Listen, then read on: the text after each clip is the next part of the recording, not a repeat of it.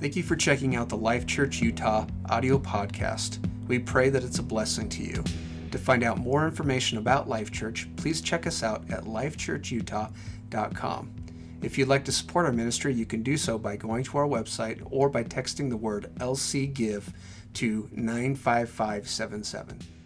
Um, in getting ready for, uh, for the, the, typical message on a, uh, on a Sunday morning, I'll usually on Friday night or Saturday night spend, spend a little bit of time going back over the message and just making sure that I, I kind of remember the points and things that I'm going to be uh, speaking. And uh, just happened, knowing what we're going to be talking about today, got an email uh, last night that I thought was just perfect. And, and here it is.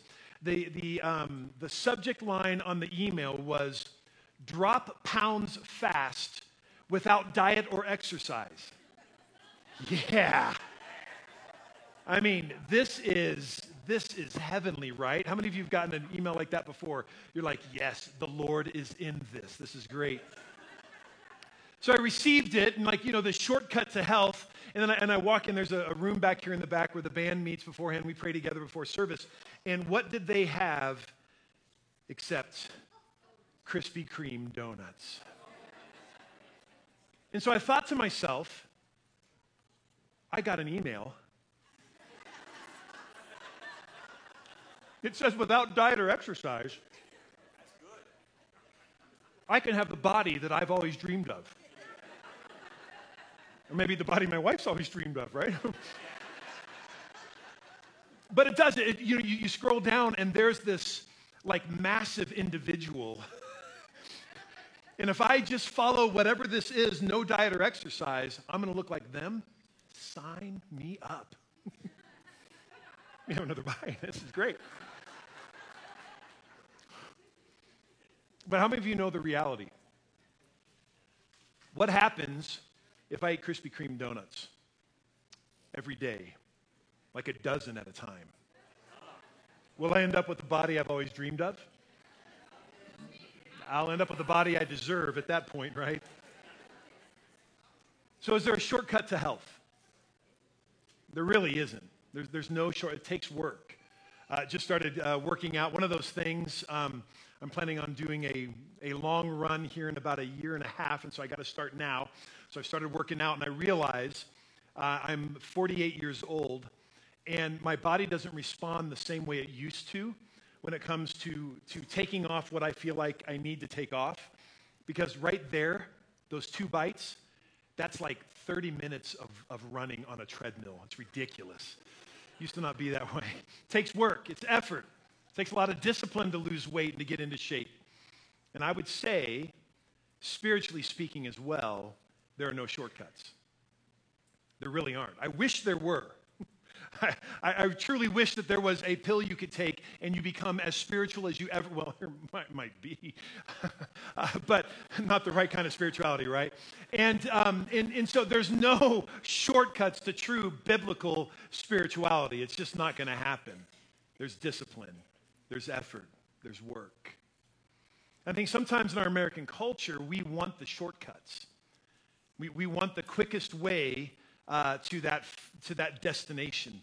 Uh, when I was growing up as a teenager, I had a four wheel drive vehicle, and you know the shortest distance between two points is that straight line, and that is the shortcut. And I would take that every time I possibly could because I had four wheel drive. I could go anywhere I wanted to.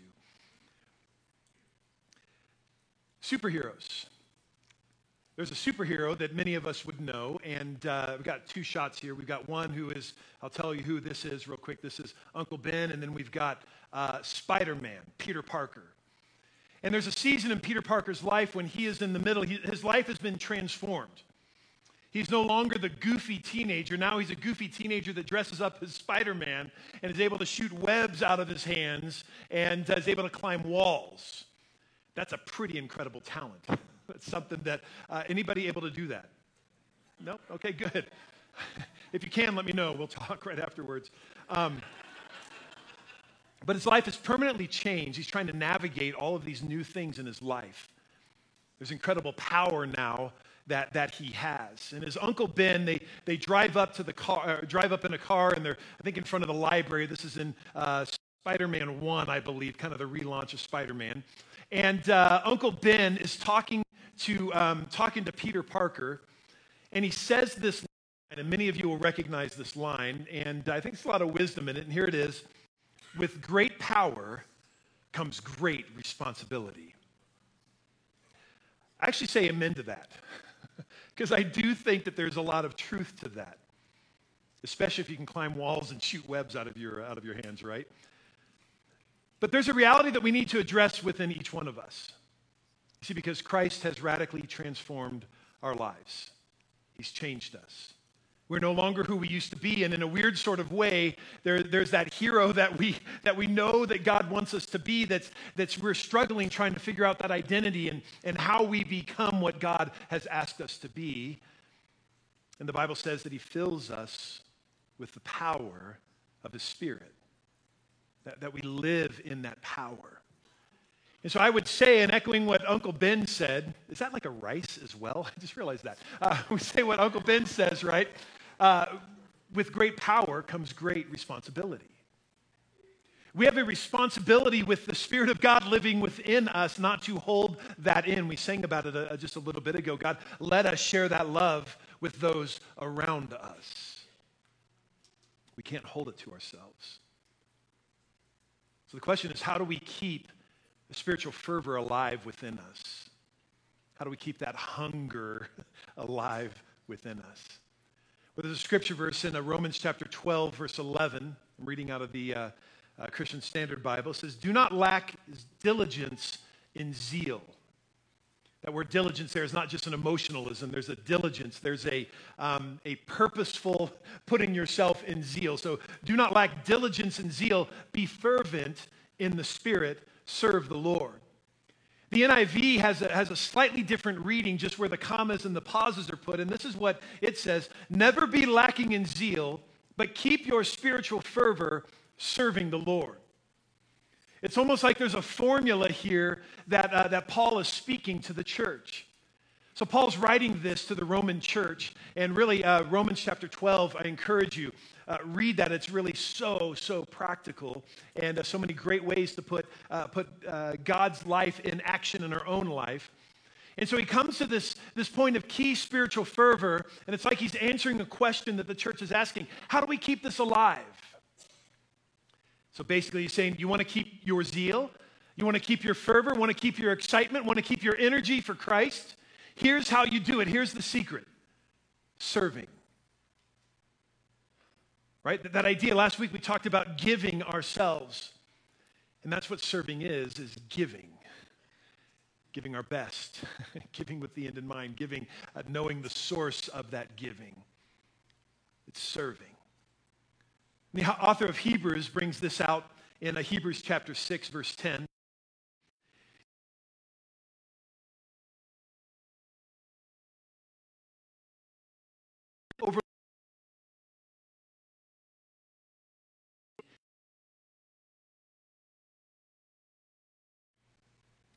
You ever been caught doing something wrong?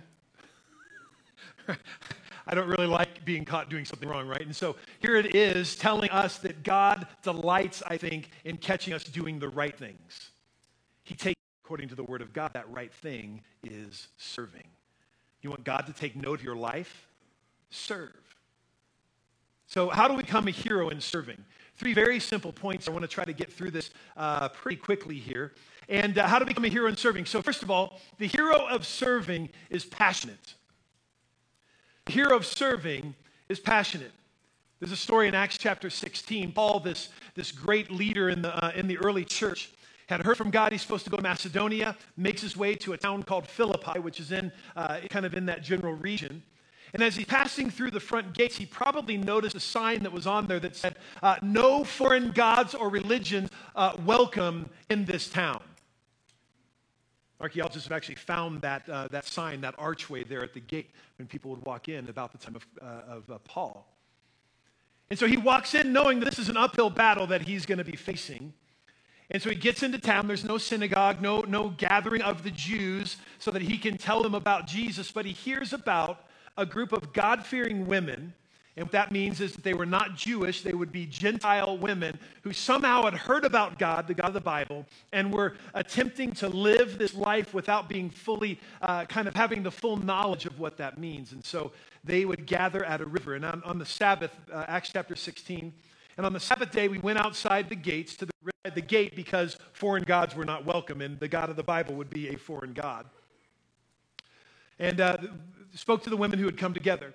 One who heard us was a woman named Lydia from the city of uh, Thyatira, a seller of purple goods who was a worshiper of God.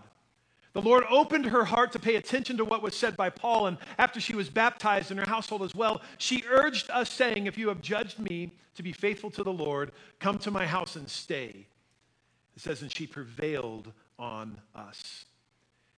So there's with Lydia, this, this lady. Now, she was a, a dealer in, in purple cloth, and so uh, she was a, a woman of, of some means. I mean, she, she had her own business, and she was able to provide for herself. And she does this natural thing when God began moving in her life. Heard about God, she got baptized, which is wonderful. her entire household with her. But she did the next step, and that was she offered to serve. She offered to provide something that Paul and the team were lacking, provide hospitality to them. She was offering herself and her services to say, I want to make sure that we take care of you. Because my relationship with God, I need to express gratitude in this way, the way that she started out expressing gratitude. And I love it that she was passionate about it. Now, Paul, if you read between the lines of a lot of Paul's letters, he was a, a very intense individual. He was not a pushover. He was not somebody that you could just say uh, you could manipulate in any way. But we know that Lydia was passionate in her serving. How do we know this? Because at the end, it says, and she prevailed upon us. In other words, uh, she wasn't taking no for an answer.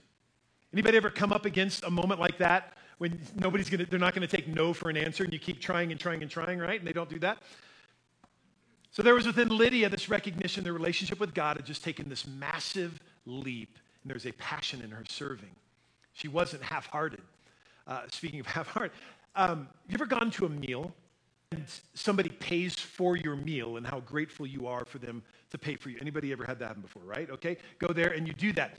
Um, th- there are times when you're supposed to pay for somebody's meal, right? I mean, when you're supposed to be the one to do it. Um, and, you know, typically that's, that's kind of how I operate and all that stuff until my mom comes into town. I'm just being honest here, folks. My mom comes into town. It's amazing how slow my hand reaches for the wallet. You're like, no, no, mom, I've got this. And then she pulls, like, okay, you've got this. Anybody with me on that? That half-hearted attempt to pay for somebody's meal. When, you know what I'm saying? Okay, I'm sorry, folks. Just, you know, that's just me in that moment.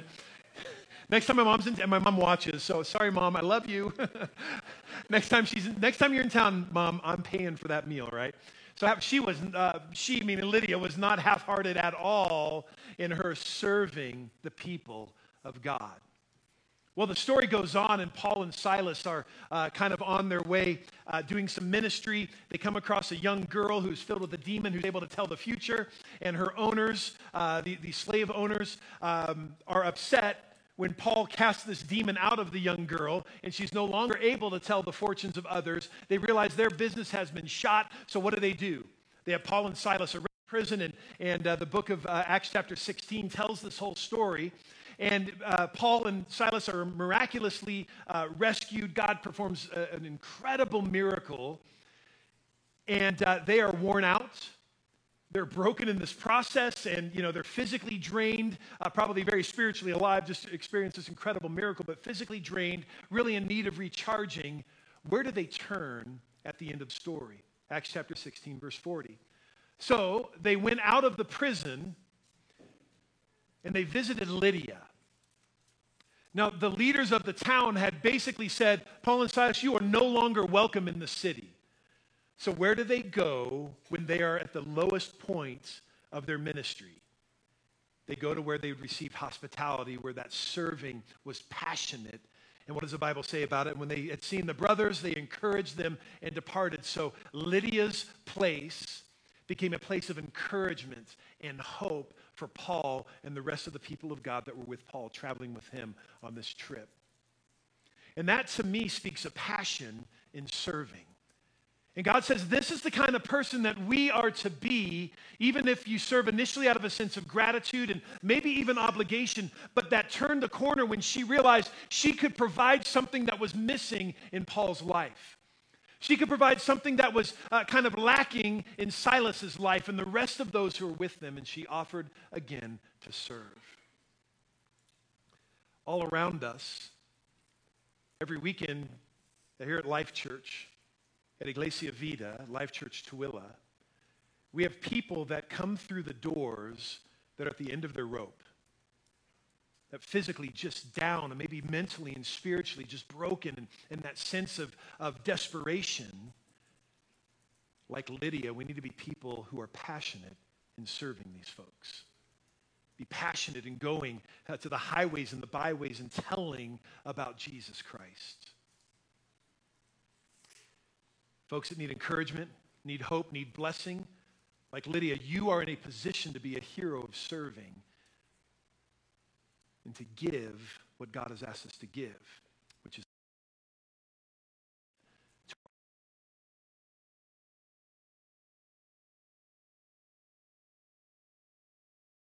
and the people here at Life Church through our children's ministry and youth ministry and, and serving through our ushers and greeters and so many other people. So, next, we see that the hero of serving is intentional. Is intentional. It was a time of upheaval in the church, and this guy named Saul, who later on becomes Paul, but Saul, this is much earlier than the story we just read, Saul is out persecuting the church. He, he's trying to, or following after Christ. He's, in fact, trying to kill some of them. And he was the guy who was there when Stephen in Acts chapter 7 is stoned to death. Paul is right there giving approval of what's happening. Well, well Saul had come to Christ. He his life had been radically transformed, but some of the people didn't believe that his life was transformed because they were afraid of him. Have you ever been on the outside looking in in a situation where you feel like you just don't know what's going on, but you want to be a part of it? That's really where Saul's life was at this point. Nobody would accept him because he was somebody who was persecuting, and, and the church was kind of arm's length for Paul. He needed a way in. Well, that way in was a guy by the name of Barnabas. Barnabas, which uh, his name means son of encouragement. It's a, it's, a, it's a great nickname to have. This guy named Barnabas, we meet him in Acts chapter 4. He's the guy that, that sold some of his property and gave it to the church. This incredible act of service and generosity, and it changed the reality of many people in the early church. And it kind of, kind of became the standard by which the church uh, viewed generosity. And so Barnabas saw something in this new kid on the block, right? He saw something in this, this young guy that is serving the Lord, and Barnabas became the way in. Acts chapter 9, verse 26. And when he, when Paul had come to Jerusalem, he attempted to join the disciples, and they were all afraid of him, for they did not believe that he was a seen the generosity, seen the way that he had served.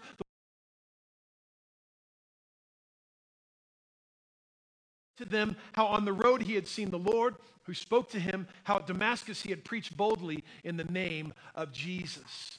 Barnabas took a chance on serving another.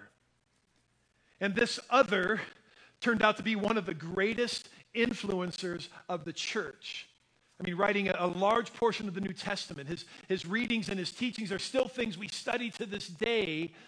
And it all started with Barnabas opening the door somebody and saying, I am intentionally bringing you in. The great part about the one who serves intentionally is your influence can shape a generation. I think of the influence of those who do serve in our nursery, and our children's, uh, children's ministry being a safe place for our kids to come and be a part of it. Parents, if you've got kids in there, they are well taken care of. And they are intentionally shaping the lives of your children because we want to see your children uh, explode in their faith. We want to see your children grow, become influential within our culture. And it all starts there because somebody is giving themselves intentionally, opening the door, right? Amen. Amen. So we need to be intentional about serving our generation. especially those coming behind us who need to see us serving. So, parents, your children need to see you serving. Adults, if you don't have kids, your, your, um, your, your uh, cousins and nephews, they need to see you serving. This generation coming up, they need to see us serving because they need to become the influences of our culture. So from Lydia, we see the hero of serving is passionate. From Barnabas, we see the hero of serving is intentional. And finally, we find out that the hero of serving is consistent. Of serving is consistent. So being consistent is a good thing. It speaks of trust, speaks of long haul influence. It's consistency is what makes chain restaurants so comforting. right? Because if, if I am here in uh, West Valley City and I go to McDonald's and I get some of their french fries, which are straight from heaven, that's what they had manna. That's exactly what it is. Um, so, so get the french fries here and you have them and you're going, this is awesome. And then you go to Illinois, where, where, we are, where Shelly and I are from the last 12 years. And oh, by the way, like Tuesday, Wednesday of this week, it's like minus 23 degrees, actual temperature with like a 15 mile an hour wind blowing. Thank God we're in Utah, right? I love it. Ah. Oh. God is good. but if I go there to Oswego, Illinois, and I go to the McDonald's there, I've been there many times, and I have their french fries, what am I going to find? Consistent incredibleness, right? And they're all healthy, just like this. Oh. Starbucks, French vanilla latte. Everywhere you go, the same. Consistency. And the greatest pizza of all time, Little Caesars Pizza. it's consistent in its product. You got to give it that at least, right? It's across the board, it's consistent. For me, the best person to turn to when it comes to consistency is Christ Himself. Because if anybody had reason to not be consistent, it was Him, because the world was truly against Him. There are times we feel like the world's against us, but for Jesus, the world truly was every bit of the world against him. At every turn of event, during every season of his life, in every high moment, every dark moment, every temptation, trying to get him to be inconsistent with his faithfulness to God, his faithfulness in serving.